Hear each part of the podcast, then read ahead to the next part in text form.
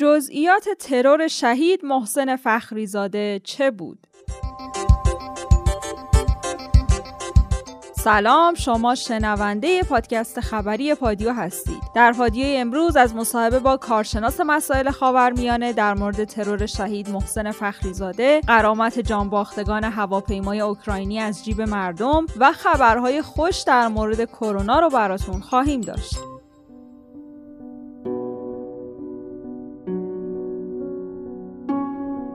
شهید محسن فخریزاده دانشمند هسته‌ای کشورمون ترور شد. روز گذشته ناگهان خبرهای ضد و نقیض توی بعضی از خبرگزاری‌های جریان اصولگرا منتشر شد. خبری که سایر رسانه‌ها برای بازنشرش دودل بودن و منتظر گذر زمان برای صحت و سقم اون. خبر ترور یکی از دانشمندان هسته‌ای به نام محسن فخریزاده. نامی آشنا برای بنیامین نتانیاهو که چند وقت پیش از او در سخنرانیش اسم برده بود و او رو یکی از رهبران اصلی برنامه هسته‌ای ایران توصیف کرده بود. نکته عجیب‌تر اما این بود که کمالوندی سخنگوی سازمان انرژی اتمی تاکید کرده بود که برای هیچ کدوم از دانشمندان هسته‌ای کشورمون حادثه‌ای پیش نیومده، اما ظاهراً موضوع جدی‌تر از اینها بود، چون که اندکی بعد وزارت دفاع و پشتیبانی نیروهای مسلح در اطلاعیه‌ای از به شهادت رسیدن رئیس سازمان پژوهش و نوآوری وزارت دفاع در جریان عملیات تروریستی خبر داد. روابط عمومی وزارت دفاع توی اطلاعیه‌ای اعلام کرد بعد از ظهر جمعه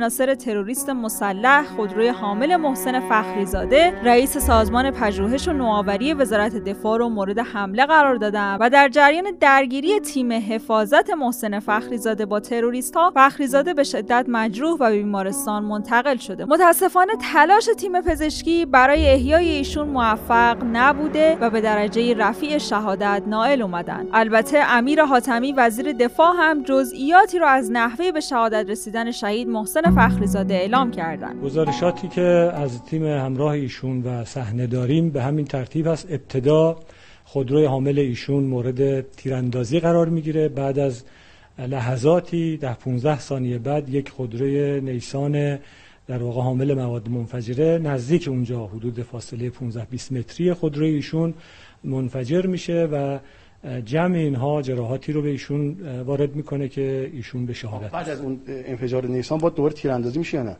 بله، ابتدا تیراندازی میشه، نیسان منفجر میشه، در همین حین هم تیراندازی بوده. مجموع اینها باعث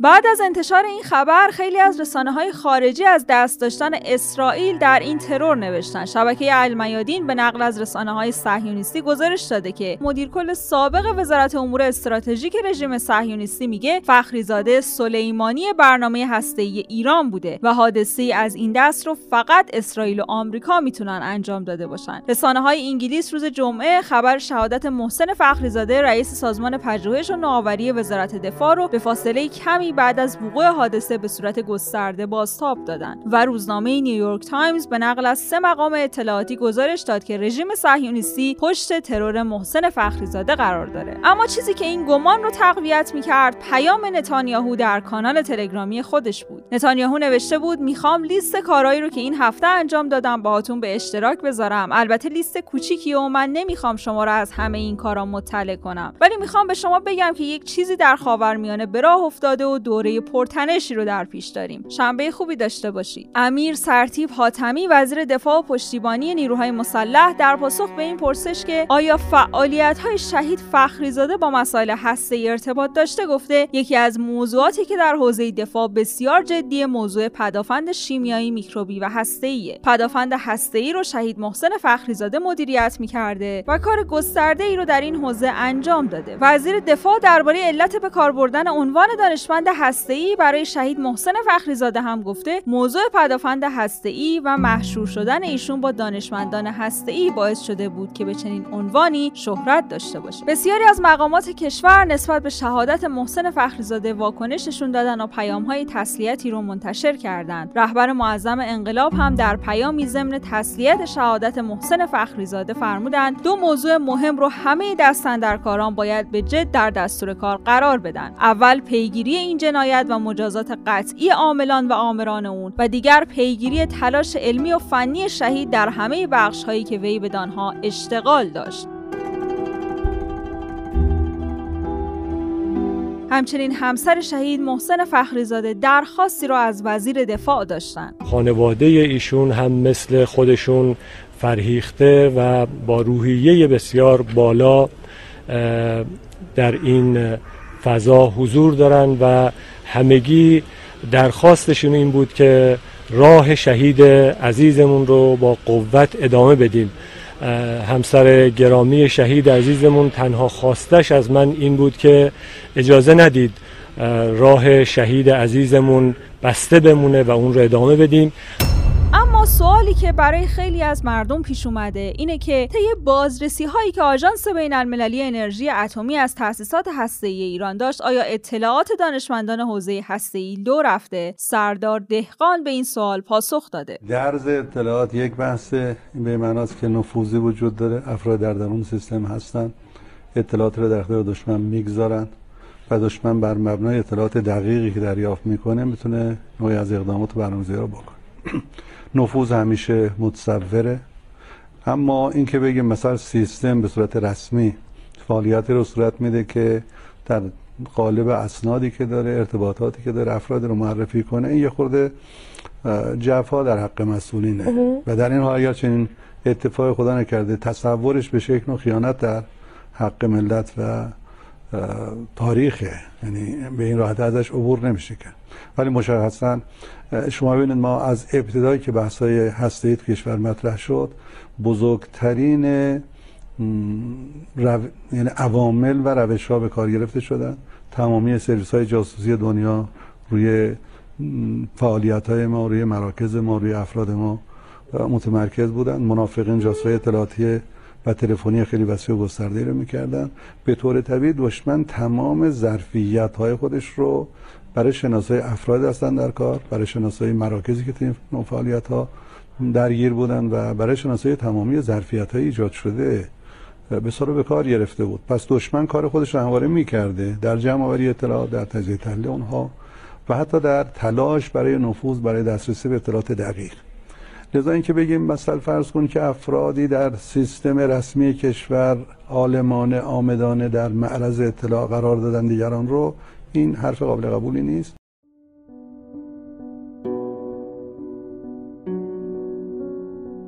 اما برنامه ترور شهید فخریزاده به دهه هشتاد برمیگرده. رئیس پیشین سازمان انرژی اتمی کشور گفته برنامه ترور شهید فخریزاده به دهه هشتاد برمیگرده، چون سال هشتاد و هفت قرار بوده توسط دشمن ترور بشن که نیروهای امنیتی برنامه دشمن رو خنثی میکنن. حفاظت از ایشون هم از همون سالها تقویت میشه. در مورد شهادت محسن فخریزاده و تحرکاتی که در خاورمیانه انجام میشه گفتگویی داشتیم با آقای مصیب نعیمی، تحلیلگر مسائل خاورمیانه. آقای نعیمی، با توجه به اتفاقاتی که هفته گذشته در خاورمیانه افتاد و سفرهای پنهانی پمپئو، آیا به نظر شما این سفرها میتونسته برنامه‌ریزی برای این ترور باشه؟ بدون شک تحرکاتی که پمپئو داشت، یعنی در ظرف یک هفته سیزده سفر رو به صورت رفت و برگشت در منطقه با همدستان خودش، حالا بیشتر هم همراه با شخص نتانیاهو انجام داد و هیچ اشاره‌ای و نتیجه از اون اعلام نشد، قطعا میتونه یکی از عوامل اصلی این جنایت و جنایت هایی که احتمالاً اونها طراحی کردن باشه، مخصوصا که هم خود صهیونیست‌ها، یعنی خود شخص نتانیاهو و هم ترامپ در این دوره زمزمه هایی در مورد برخی توطئه‌هایی که کاملا تروریستی محض است عنوان کردند. انگشت اتهام به سمت نتانیاهو و حمایت خود آمریکا از نتانیاهو در این جنایت مشهود.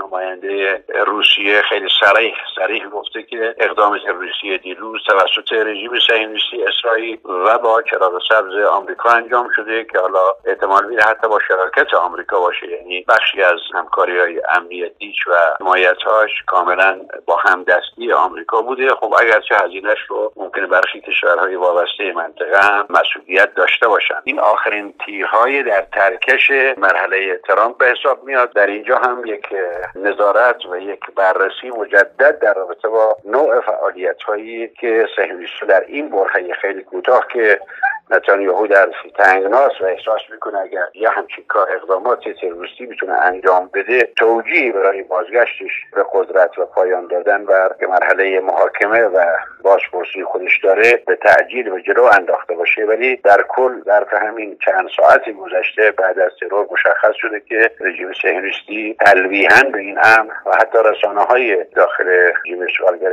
اسرائیل این رو اذعان کردند که طراحی و اجرای آن توسط رژیم اشغالگر اسرائیل انجام شده. ببینید که همچین اقدام جنایتکارانه به این سطح انجام میشه، خب قطعاً اهداف مختلف و متعددی میتونه داشته باشه، مخصوصاً که چنین عملی قطعاً یک کار یک روزه نیست، طراحیش از مدت‌ها انجام شده.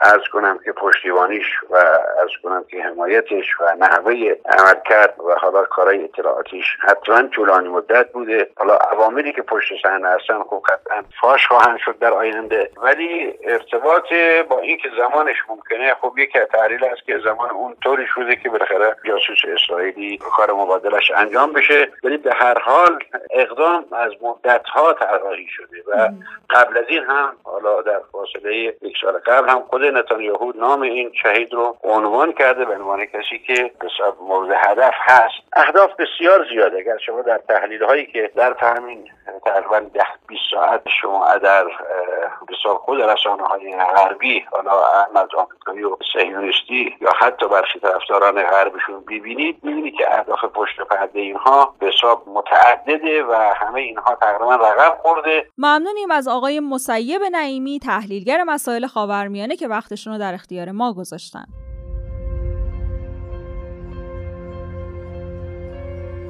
پادیو رو در کنار شما ادامه میدیم. روزنامه اعتماد روز پنجشنبه در تیتری نوشت از جیب ملت غرامت به جای محاکمه. روزنامه اعتماد گفته که همین چند روز پیش یک روزنامه اصلاح طلب در گزارشی از این احتمال خبر داده که دولت میخواد برای پرداخت غرامت بابت انهدام هواپیمای اوکراینی از صندوق توسعه ملی برداشت کنه. غرامتی که کارشناسا میگن شرکت‌های بیمه باید پرداختش کنن، ولی چون توان شرکت‌های بیمه محدوده قراره که صندوق توسعه ملی این رو جبران کنه. این در حالیه که صندوق توسعه ملی یه حساب و منبعیه که ذخایر ارزی و اعتبارات مالی رو تأمین میکنه برای بودجه پروژه‌هایی که امکان بازگشت سرمایه‌گذاریشون به صورت ارزی وجود داره. ولی بر اساس اونچه که در گزارش اخیر روزنامه شرق اومده، توی لایحه بودجه هزار و چهارصد صندوق توسعه ملی یه حساب ارزی برای تأمین اعتبارات هزینه‌ای دولت شده و در نتیجه یکی از ردیف هایی که به عنوان اعتبارات و مبالغ برداشتی از این صندوق پیش بینی شده پرداخت غرامت به خانواده‌های جانباختگان هواپیمای اوکراینیه. موضوعی که با واکنش‌های از سوی افکار عمومی و البته خانواده جانباختگان حادثه اسقاط پرواز هفتصد و پنجاه و دو تهران اوکراین مواجه شده و اونها نسبت به پرداخت غرامت از صندوق توسعه ملی اعتراض کردند. بر همین اساس هم حامد اسماعیلیون به عنوان سخنگوی انجمن خانواده‌های جانباختگان پرواز هفتصد و پنجاه و دو که در این سانحه دختر و همسرش رو از دست داده در حساب‌های کاربریش نوشته که این اقدام باعث میشه از نون مردم بزنن و خانواده‌های جانباختگان رو برای یک عمر شرمنده کنن. با این وجود اما معاون حقوقی رئیس جمهوری با دفاع از این تصمیم دولت گفته که منبع پرداخت غرامت نمیتونه فردی باشه. یعنی گاهی وقتها پیش میاد که فردی مرتکب تخلف میشه، اما اون فرد که نمیتونه این منبع رو تامین کنه. پس ما از منابعی که به دستگاه‌ها اختصاص داده میشه به این منظور استفاده می‌کنیم. شاید منبع جایگزین دیگه‌ای معرفی بشه، اما فعلا یک راهکار برای منبع پرداخت غرامت همین صندوق توسعه ملیه.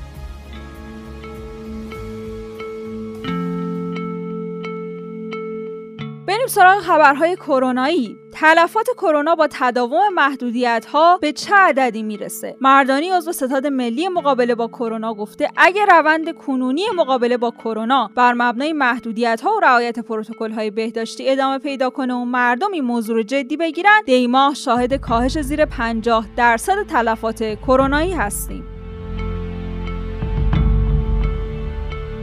هنوز هم در مورد منشأ کووید نوزده گمان زنی وجود داره. کارشناس ارشد بخش فوریت‌های سازمان بهداشت جهانی تاکید کرده این سازمان گمان زیادی داره که منشأ ویروس کرونا چین نبوده، جایی که این ویروس اولین بار در بخش مواد غذایی یکی از بازارهای روز در دسامبر سال گذشته میلادی شناسایی و کشف شد. خبرهای خوش و هشدار دوباره سخنگوی ستاد ملی مقابله با کرونا. رئیسی گفته اقدامات درمانی در موضوع کرونا باعث افتخاره. روند بیماری هم با توجه به رعایتی که مردم انجام دادن رو به کاهشه. هشتاد و نه شهر که از آبان وضعیت قرمز داشتن به غیر از دو شهر همه اونها از وضعیت قرمز خارج شدن. ممنون که امروز هم همراهمون بودید. تا فردا عصر خدا نگهدار.